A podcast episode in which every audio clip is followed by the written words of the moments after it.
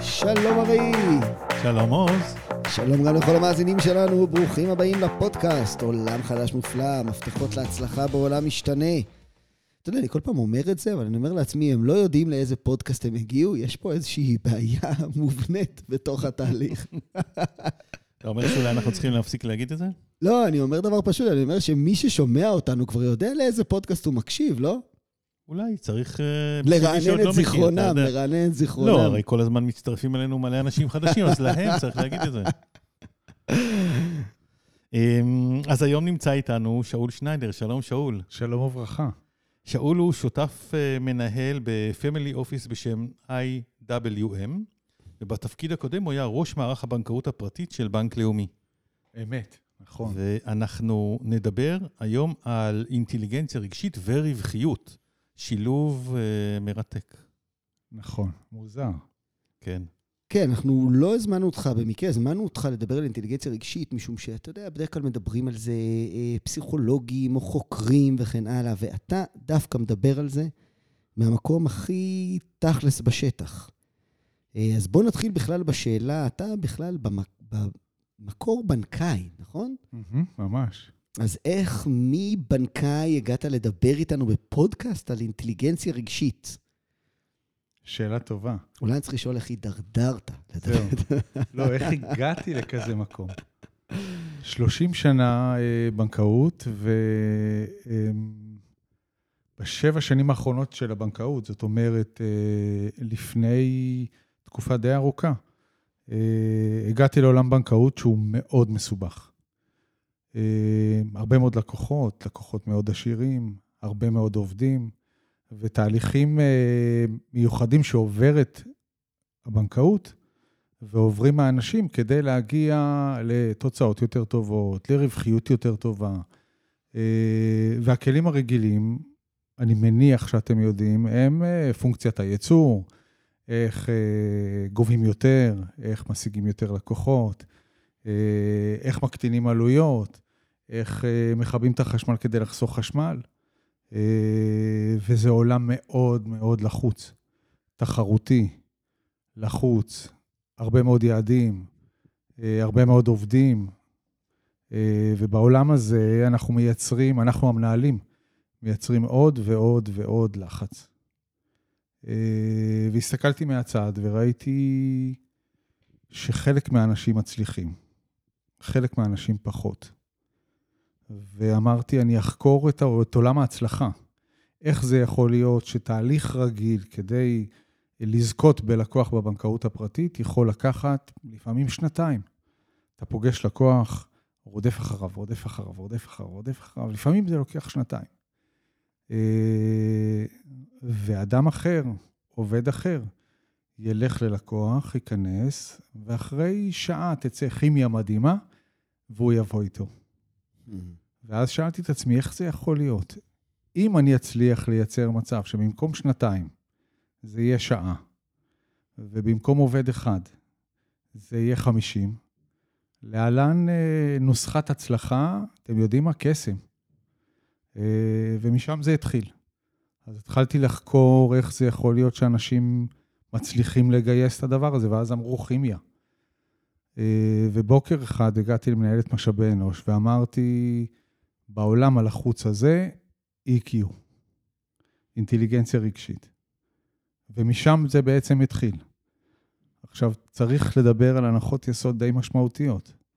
אחד, מי ששומע אותי כרגע, אומר, יאללה, מה הוא מבלבל את המוח? ושתיים, העובדים שהסתכלו עליי התמלאו בציניות מרהיבה. אה, ואז נראה איך זה עובד. ומשם זה התחיל. זה התחיל בלנסות להבין מה זה EQ, אה, ואחר כך איך מעבירים EQ, ואיך קובעים יעדים ל-EQ, ואיך מודדים. ואני מזכיר לכם, בעולם עסקי רגיל, ברור, שבו אני, מנהל מערך בנקאות פרטית, מודד כמה חשבונות נפתחו, כמה עלו לי העובדים, את כל פונקציית הייצור, שביד אחת לא ויתרתי עליה, ורק הוספתי את, עול, את העולם הרגשי פנימה. וואו, אז בעצם אתה מדבר על החיבור ל-core business. ממש. איך מחר בבוקר אני מעלה את התפוקה, את הרווחיות של היחידה שלי. נכון. בוא נפרק את זה. מה, איך אני עושה את זה? אני מחר רוצה לשלב את זה עם העובדים שלי. מה מבחינתך אבני הבסיס בשביל לעשות את זה הכי תכלס שאפשר? אז בוא ניקח דוגמה אחרת. ניקח את זה לעולם אחר. ניקח את זה לעולם לפני שאנחנו הולכים ללקוחות. ולפני שאנחנו, בואו נסתכל על ארגונים גדולים, ובארגונים גדולים, יש להם את הטבע של ארגונים גדולים. יש את האגף שרוצה לרוץ קדימה ולהשיג לקוחות חדשים ולהביא לקוחות חדשים, ויש את האגפים של הציות, של הרגולציה, אה, ששומרים על הארגון. אז יש שם המון, זה, זה, זה במהות שלו מתכון לפיצוצים. וכשעכשיו מאזינים לנו רבים, אה, ואולי רבים מאוד, הם ידעו שהם יוצאים למלחמה כל בוקר, והם לא יודעים מאיפה תידלק להם האש. ומי מהעובדים שהלך להביא לקוח או רוצה להביא לקוח, או אתה יודע מה רוצה לתת לו אשראי. ייתקל בוועדה של, אה, באחראי על האשראים ויגיד לו, תשמע, זה אשראי מאוד מאוד מסוכן. אה, ואז השלב הבא יהיה, הלקוח הזה, הוא כנראה יש לו היסטוריה כזו או אחרת. אה, וקראתי עליו שהוא פעם היה כך וכך, אז אתה מביא לקוח, והנה נוצרה לה תקלה.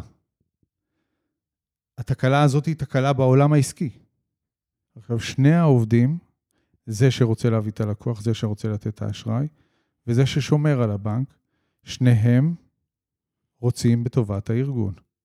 עכשיו, רק צריך שהם ידברו יחד. שהם ידברו על אותו דבר, שהם ידברו יחד. שהם יבינו ויכבדו כל אחד את מה שהשני אה, רוצה להביא לתוך העגלה הזאת. עכשיו, את זה צריך ללמד. וזה נורא קשה ללמד את זה. אה, אז צריך להביא לתוך העולם של רגשות את הסיפור של דיאלקטיקה, ואולי קצת DBT, אה, ולעצור לרגע, ולתקף. בעיקר, אז בואו נתחיל, בוא נתחיל לפרוט את זה. בואו נתחיל לפרוט את התיקוף. אה, קודם כל, שהצד אחד ידע בשיח לתקף את מה שהשני אומר לו.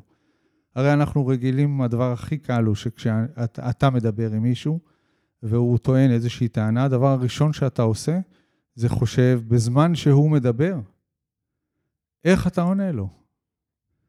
בזמן שהוא מדבר, תקשיב. עכשיו, תקשיב נכון, תקשיב לא שיפוטי. תקשיב בכלים הנכונים כדי לדעת מה הוא רוצה להגיד לך, ואני מניח שהוא לא רוצה להגיד לך רק מה לא. הוא רוצה להגיד לך איך כן. ואם המטרה היא לעשות את הדברים נכון ולטובת הארגון, אז יש מקום להיפגש באמצע. אמ, ואני כבר עוצר ואומר, אם תביאו פנימה את הציניות ואת הטלת הספק בכל מה שאני אומר, אז אני אומר מראש, הכלי שאני נותן, או הכלי שדיברתי עליו, הוא לא כלי שבו אני מסכים לכל מה שאתה תגיד. הוא ממש לא. יהיה בינינו ויכוח, וכל אחד יבוא מהצד שלו, וכל אחד יגדיר את מה הוא רוצה. רק אני מדבר על אותה, אותה אינטליגנציה שמדברת מה הצעד השני שמולך כרגע מרגיש, איך אתה הגעת לשיחה ומה הרגשות שלך, ואיך לייצר שיח כזה, שבו אם אתה יודע איך הוא מרגיש ואיך הוא נראה, לא רק מה הוא אומר, והוא יודע איך הוא מרגיש ואיך הוא נראה, 70-80 אחוז אתם כבר, אתם כבר לקראת סיום. ואפשר לעמוד ביעדים, ואפשר להשיג את היעדים של העולם האמיתי, העסקי. ואיך uh, מלמדים כזה דבר? אני מבין ש, שמה שאתה עשית, אז אתה לימדת האנשים, במקרה הזה בנקאים, בין היתר, אמ, לעשות תהליכים כאלה. אמ, איך אה, מלמדים אנשים את הדבר הזה, לזהות, גם לעצמך, על עצמך וגם על אחרים? אז עשיתי קורס מיינדפולנס, אה, במשך שנה וחצי אצל אה, פסיכיאטר, פסיכותרפיסט, והתהליך, תהליך ההשקה הראשון היה לקחת את כל קבוצת המנהלים הקרובה אליי לארבע שעות אצל פסיכיאטר.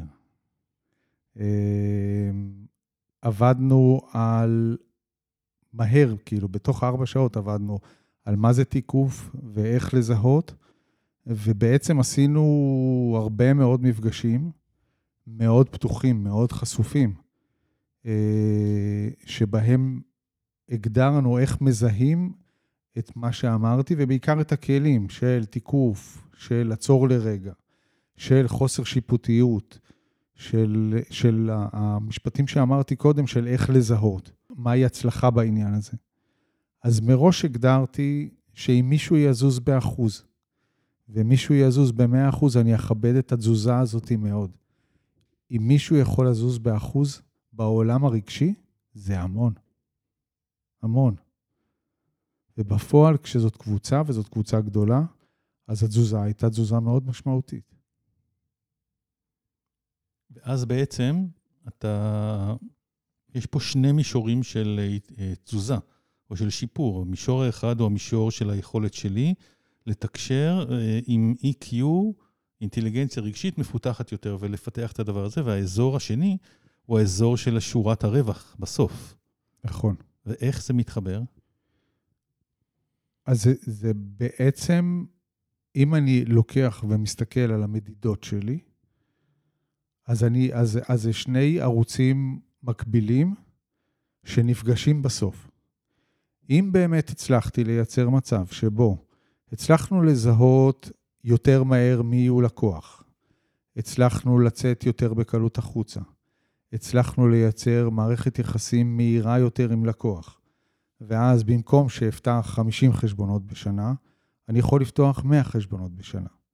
במקום שאני אגיע למצב שיש חיכוכים ופיצוצים וויכוחים, יש הרבה פחות מהדבר הזה, אז אני הרבה יותר יעיל במערכות היחסים שלי.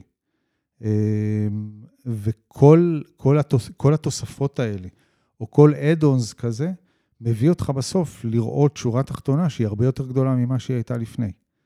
זה לא שעזבתי לרגע את כל הכלים הרגילים.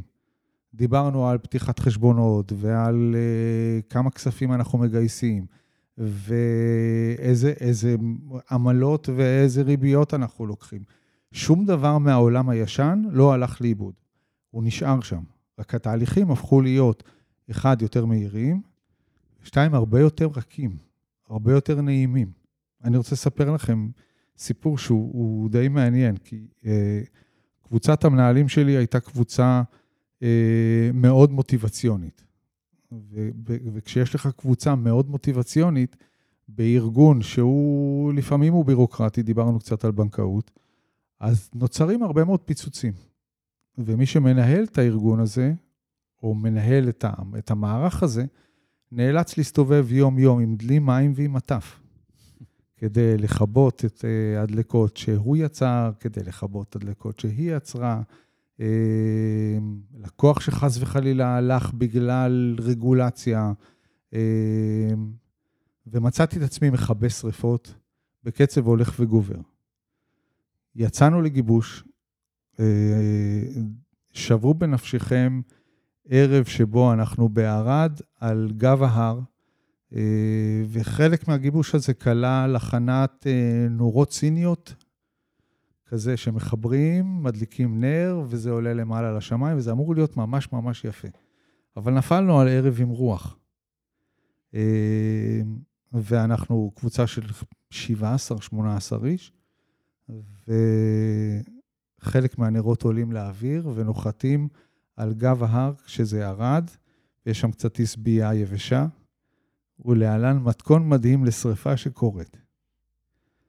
אז התחילו לרוץ, ואנשים רצו עם מים ולכבות, והמולה שלמה של, של דלקה שקורית פה. קיבינו את הדלקה. נגמר הערב, הלכנו למסעדה, בבוקר קמנו והחלטתי שבמקום לצאת לפעילות שהיינו אמורים לצאת, אנחנו עוצרים אחרי ארוחת בוקר. אה, ושאלו אותי, מה קורה? מה קורה? אמרתי, אני רוצה לדבר על אתמול. שאלו, מה זאת אומרת אתה רוצה לדבר על אתמול? ובכל ההמולה הזאת ראיתי את אחד המלווים שלנו עומד ומסביבו כמעט מעגל של אש. והוא צועק, תביאו מים, תביאו זה. ופניתי אליו, ושאלתי אותו איך הוא הרגיש. והוא תיאר במילה אחת, וביקשתי uh, תיאור פחות, שיפ, פחות שיפוטי ויותר מפורט על... תחקרתי אותו. תחקרתי אותו איקיואית. תזכרו, הוא לא חלק מהצוות, הוא, הוא מלווה. Uh, ושאלתי, איך הרגשת? מה הרגשת? מה צעקת? מה רצית? מה עשו אנשים? ממש פרט אחרי פרט אחרי פרט. ובשיא המתח שם, עצרתי אותו, הסתכלתי עליהם ואמרתי להם, אתם רואים, אתם רואים את התמונה? ככה אני נראה אחרי הוויכוח שלך עם האיש ההוא, שלך עם האיש ההוא. אני פשוט מסתובב ביום-יום ומכבה שרפות, במקום שנחשוב לפני מה האיש ההוא רוצה, מה קצין הציות רוצה, מה קצין האשראי רוצה, למה הוא שואל את השאלות. האסימון נפל. הסתובבתי וקיביתי הרבה הרבה פחות שריפות. זה חיסכון בזמן, זה חיסכון בעצבים, זה חיסכון בהכול.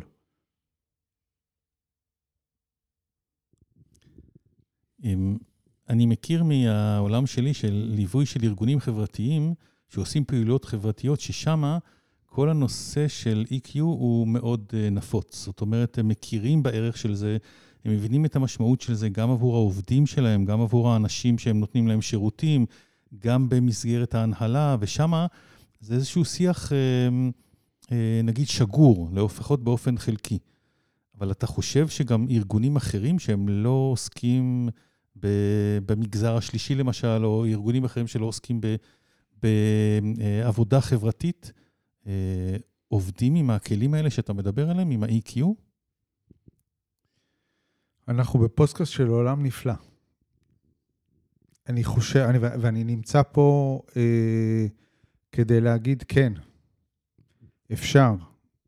לא אפשר, צריך. כי אם אני לקחתי את עולם הבנקאות המאוד מאוד מאוד קשוח ובירוקרטי ומסודר, ולקחתי זרוע מאוד קטנה יחסית, והצלחתי לייצר את זה עם כל הציניות, זה לא היה פשוט. עם כל הציניות ועם כל מה שקשור ועם, ועם כל הטלת הספק, אני מאמין גדול מאוד שבעולם שאנחנו נמצא, נמצאים בו, וזה עולם לחוץ מאוד, תראו את עובדי ההייטק מבוקר עד לילה.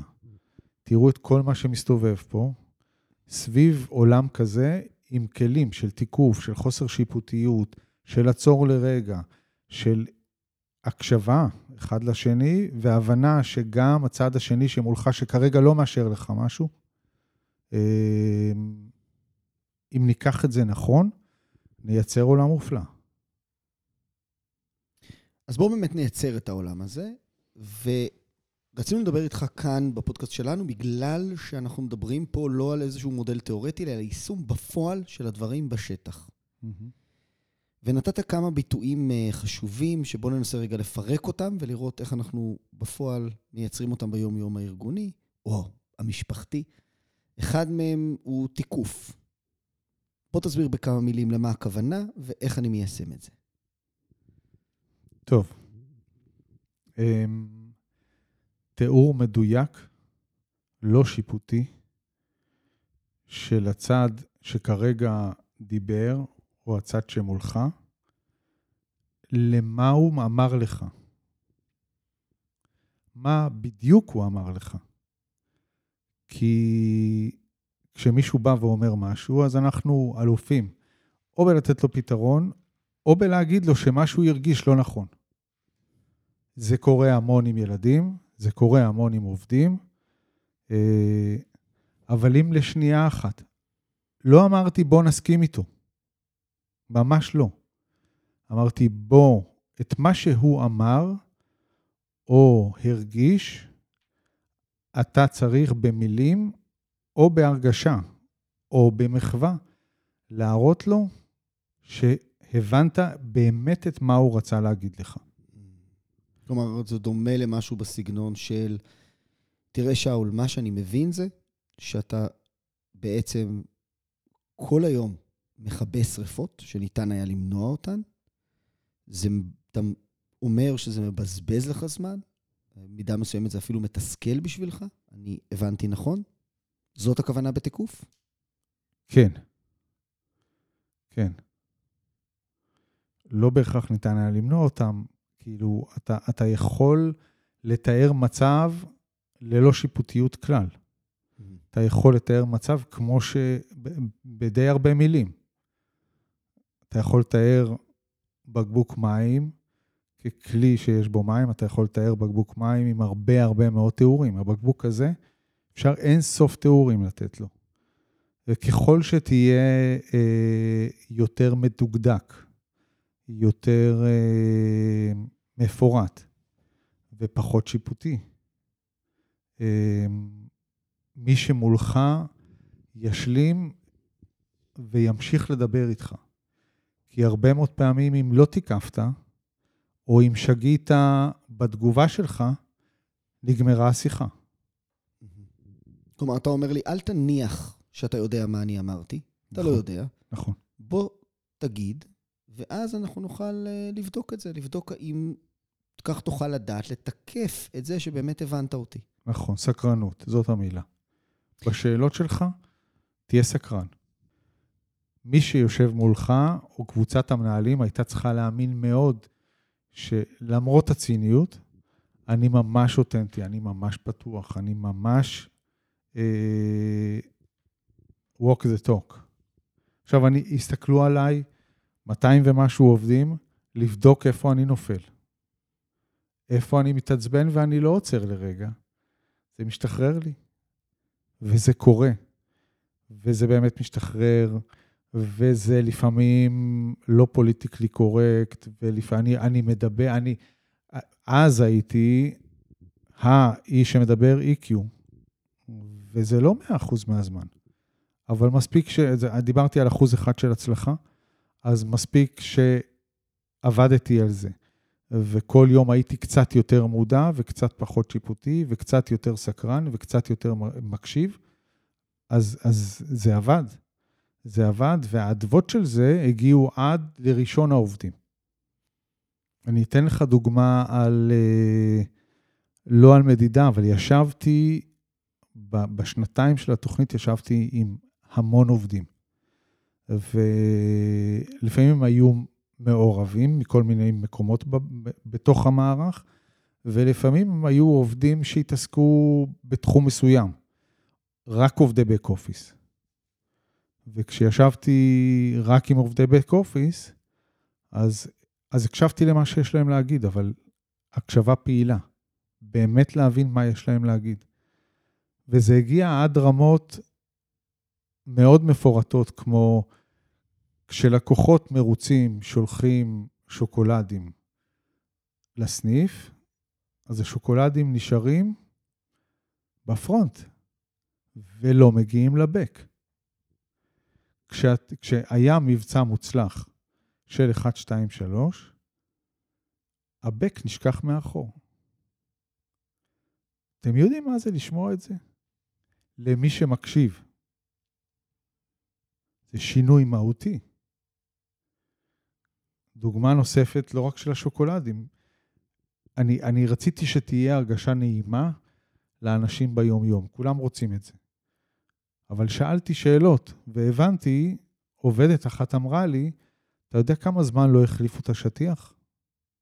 עכשיו אני מתעסק בבנקאות, אני מתעסק ב private banking, אני מתעסק בהמון המון דברים, ולעובדת היה מספיק אומץ אחד להגיד, ואני מאוד מעריך את זה.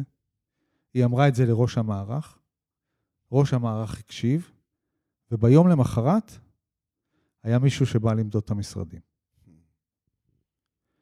אז תבינו מה זה עושה. להחליף את השטיחים בבנק של אותו סניף לקח חודשיים. בפועל לקח חודשיים, אבל זה קרה בסוף. ויום למחרת היא ראתה שמישהו מרגיש את זה, ומישהו יודע, וזה עושה את השינוי. אבל אני אחזור לשאלה של איך אה, כן מפתחים. הרי יש אנשים שבבסיס מגיעים אליך, והם לא מאוד טובים ביכולת הזאת כמנהלים, ואתה רוצה שהם ישתפרו. מה עשית כדי שהמנהלים מתחתיך ישתפרו ביכולות האלה? א', לא ויתרתי. וב' אתה לוקח דוגמאות של היית יכול לנהוג כך. הייתה לי מנהלת שכל פעם שהיא דיברה והסבירה, דיברה והסבירה, הצד הנגדי היה אולי מתקשה מול ההסברים, אבל היה מקבל את מה שהיא אומרת. כשהיא כתבה, זאת הייתה, זה, זה היה מפגש עוצמתי מאוד של מגנזיום. זה התפוצץ, קבוע במיילים. וחלק מההבנה מול אותה מנהלת היה, בבקשה, אל תכתבי. אל תכתבי, תתקשרי. זה עובד יותר טוב. כמות המיילים ירדה, כמות הפיצוצים ירדה גם היא. אתה אומר בעצם שלושה דברים. אתה אומר, אחד, כמה אני בעצמי מקשיב למנהל הזה ולומד ללמוד את היתרונות והחסרונות שלו. שתיים, אתה אומר, תחקיר, לתחקר איתה ולהבין מה היא עשתה. ושלוש, אתה אומר, התמדה כמנהל, כמה אני ממשיך ומטפטף לאורך זמן. כל הזמן. דיברנו הרבה על הנושא הזה של EQ מנקודת המבט של מנהל, ואיך הוא מייצר תרבות בסביבה שאותה הוא מנהל אה, של EQ. אני מנסה לראות את זה גם מנקודת המבט של עובדים. נניח שאני עובד בארגון, ואני שומע אותנו עכשיו, אני מבין שהנושא הזה של אינטליגנציה רגשית הוא מאוד מאוד חשוב, אבל אני לא מנהל, ואני לא מרגיש ששומעים לי, ששומעים אותי, ואני לא מרגיש שמקשיבים לי. מה, מה אפשר לעשות? שאלה טובה. כי צריך את היכולת הזאת של לעמוד מול הביקורת. שגם אם הוא, כי א', אם עובד ילך ויגיד, לא מקשיבים לי ולא שומעים אותי ולא רואים אותי, אני ממש מקווה שהמנהלים שלו יפתחו את העיניים. זאת התקווה הראשונה. אמ, אני לקחתי את מרבית העובדים שלי ולא תחמתי את עולם ה-EQ לעולם העבודה. ברגע שאתה מקבל כאלה כלים, קח אותם הביתה.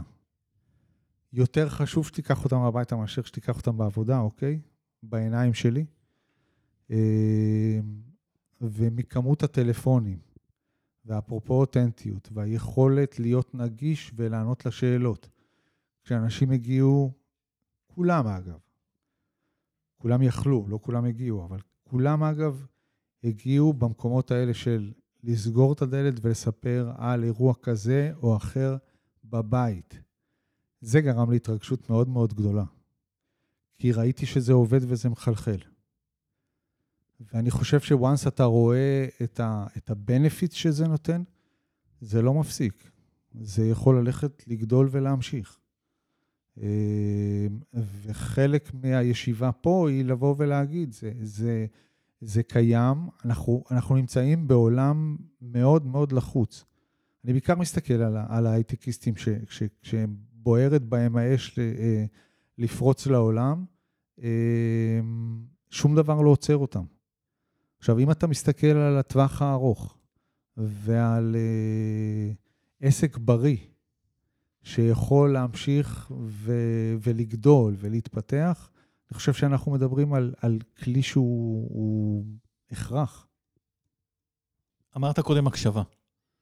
נראה לי איזה תנאי הכרחי, הקשבה. זאת אומרת, אם אתה רוצה להבין איך הצד השני אה, מרגיש, אתה צריך לנסות להקשיב לו, אבל זה נראה לי לא תנאי מספיק. זאת אומרת, אני חושב שכדי להבין איך הצד השני מרגיש, אתה צריך גם להיות באיזושהי סיטואציה אמפתית אליו. זאת אומרת, אתה צריך אה, להגיד, אני, להיות מסוגל להגיד, אני מבין מה אתה חושב, אני מבין איך אתה מרגיש.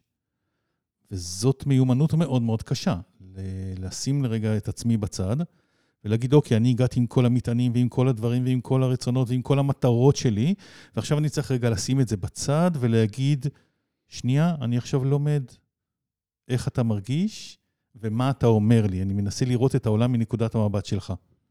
זה נשמע לי משימה נורא נורא קשה. נכון, הגדרת במילים שלך את מה שאני קראתי תיקוף. אחד לאחד. מאוד מאוד קשה. מאוד קשה ללמוד לתקף נכון. אבל צריך להתחיל מאיפשהו. אז צריך להתחיל מאותה הקשבה, אמ, ולהגיע בדיוק למקום הזה שבסוף זה יצא לך טבעי.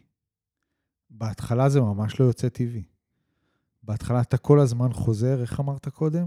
אני מבין ש-1, 2, 3 ו-4, משפטי התיקוף הראשונים, ככה מתחילים. אני מבין ש-1, 2, 3 ו-4.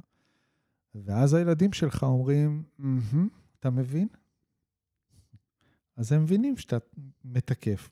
בהתחלה, אה, זה קצת, you have to fake it until you make it, עד שאתה לומד באמת להקשיב. ועד שאתה לומד להקשיב ש... לא שיפוטי. זה מאוד קשה, אבל זה מאוד עוזר. אתה יודע, יש תרגיל שאני עושה עם הסטודנטים שלי, אני מלמד אותם לראיין בשיטות מחקר איכותניות, שיכול להיות נושא משעמם, אבל זה נושא מרתק מאוד. אני מלמד אותם איך לראיין, והם עושים פינג פונג בזוגות. כל אחד לוקח איזשהו טיעון, נגיד למשל, בעד אה, אכילת בעלי חיים ונגד אכילת בעלי חיים, והם חושבים רגע, ואז הם מתחילים אה, לדבר, ומישהו אה, מציב טיעון, ולשני אסור להציב את הטיעון נגד עד שהוא לא מצליח להעביר לצד שדיבר את המסר באופן כזה שהצד שדיבר אומר, דייקת, גם במה שאני אומר וגם באיך שאני מרגיש. וברגע שהצד השני אומר, תפסת בדיוק, רק אז הוא יכול להרשות, לה, הוא, יכול, הוא יכול להעמיד את הטיעון נגד. זה יפה מאוד. כן, זה, זו, זאת ההגדרה של, אה, של תיקוף. כן. אז אני אגיד לך בהקשר הזה, אנחנו מדברים היום על אה, EQ, והוא באמת אחד התחומים הכי חשובים בעולם המטורף שבו אנחנו חיים. אחד הדברים שקורה בעולם הזה, שאנחנו רואים מבחינת uh, מחקרים בארגונים, זה שרמת הסטרס הולכת ועולה. נכון. ורמת התובענות הולכת וגדל.